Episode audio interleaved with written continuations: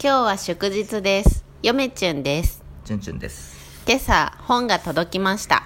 届きましたえっとですねこれね竹取物語の研究えっとこれは達成と変容っていう研究所えっとですねこれ何ページあるんやろ867ページの結構分厚い研究所でこれなかなか売ってないんですよえー、著者の方は？えっと奥津春夫先生。奥津春夫先この人大正生まれででこの本自体この研究所自体は2000年に出たあの研究所で、まあ、新しい部類なんですよ。ただ全く手に入らない本で、定価2万超えです。見た見た。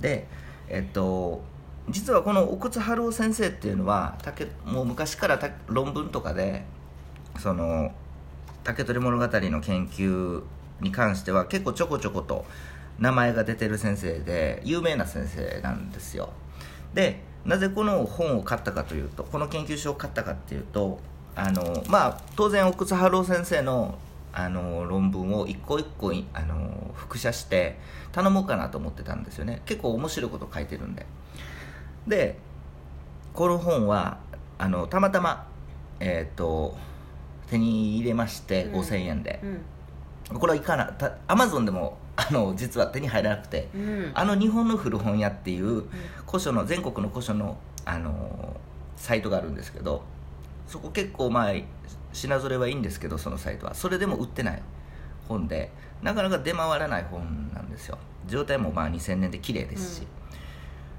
まあ中身に関してはですねあのその今まで取り寄せようと思っとったものがまあ主要なものがほぼ網羅されている、うん。それを一つにまとめて春尾先生あの靴先生が網羅して一つの竹取物語の研究とズバリ書いた800ページの研究。書分厚いよな。これはいや今ねあのもうえ何ページで最初の部分何十ページか読んだんですけど、うん。一気に、うん。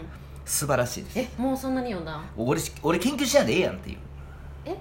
俺のいやなんでこの奥津先生のの？研究所欲しい欲しかったかっていうと、うん。今まで何十冊も「あの竹取物語」何本も論文を読んできてやっぱり私の意見と全然違う部分があるんですよ。うん。ある部分が。うん。成立の部分で、うん。ただ奥津春夫先生の意見っていうのがあのちょっとズバリピタッとあったんですよね自分の中で。俺と一緒やって言っとったもんな。なんでこれ通説にならへんのやっていうぐらいの。あ、なんでなんやろ？だからで私考えました勝手に。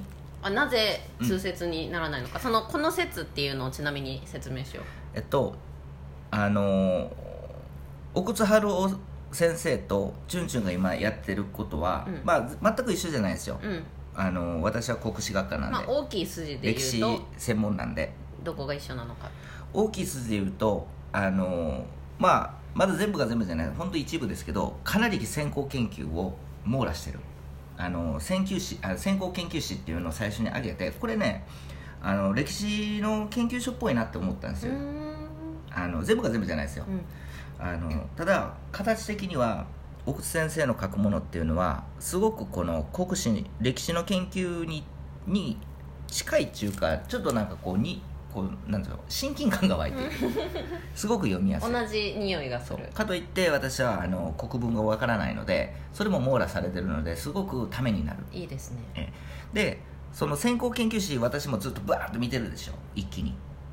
この先生もかなり網羅してて、あのかなり細かくあの分析されているので、そこで導きさ出されるのはやっぱり私と一緒の考えなんですよ、奥津先生も多分それに気づいたんですよ、そこが書かれている、あこれはもうあの自分やらんでもこの先生の論文を網羅する形やともうやらんでいいんちゃうかなって。でなぜこれが通説になってないかっていうとそあのこれ通説でいいと思うんですよ全然。ううん。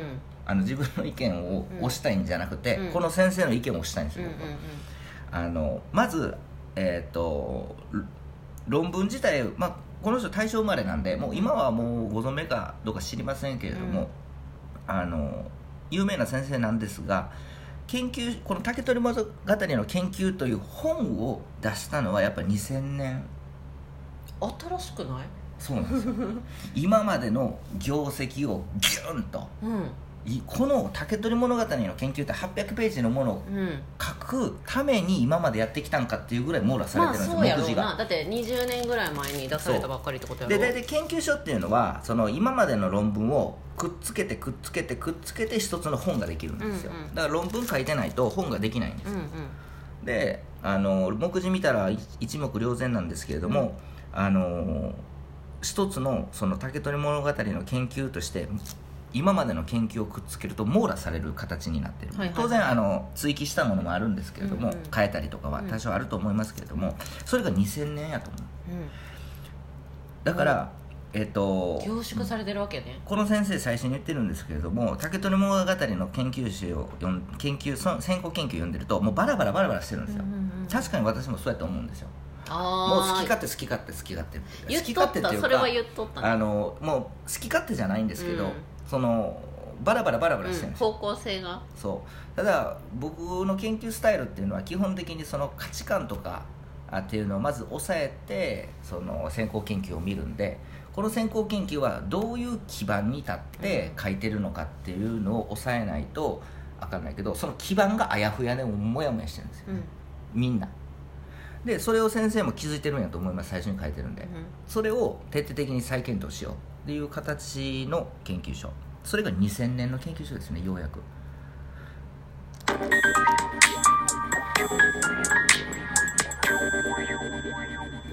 奥チュンです。そんな奥津先生のこと奥潤とか言っても。相性です。あコラボやな。奥潤と奥津先生いやでもこの先生すごいですわであのまああのそれねあの他の研究者があかんとは全く言うつもりもないし、でそこまでの域にはた全然達してないですよ私素人なんで、うんうん。でも見てる限りではやっぱりそれを網羅する形をを取らないとやっぱりそのなんつうんですか研究っていうのはあの見えてこないと、うん。昔言われましたあ大学の時に。その研究っていうのは、うん。その全体像をしっかりとそのなんつうの？抑え抑えるような研究をしないとあかん、うん。大きい研広い研究をしないといけない、うんうん。最近の研究はもうそのなんて自重箱の重重箱の隅をつつくような研究が多いっていうのはうん。昔あの歴史の研究でも言われているようで今はどうか知りませんけれども、うんあのこんな竹取物語の網羅された研究が研究所があったのかと、よかったやん、うん、いう感じ。ですでうん。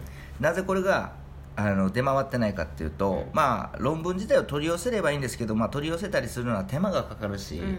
あのー一般的な人が手に入れにくいっていうのが一つ、で2つ目は、えっと、2000年にでようやく網羅された研究があったとはいえですね品薄すぎて、え高すぎて、うん。手に入れにくい。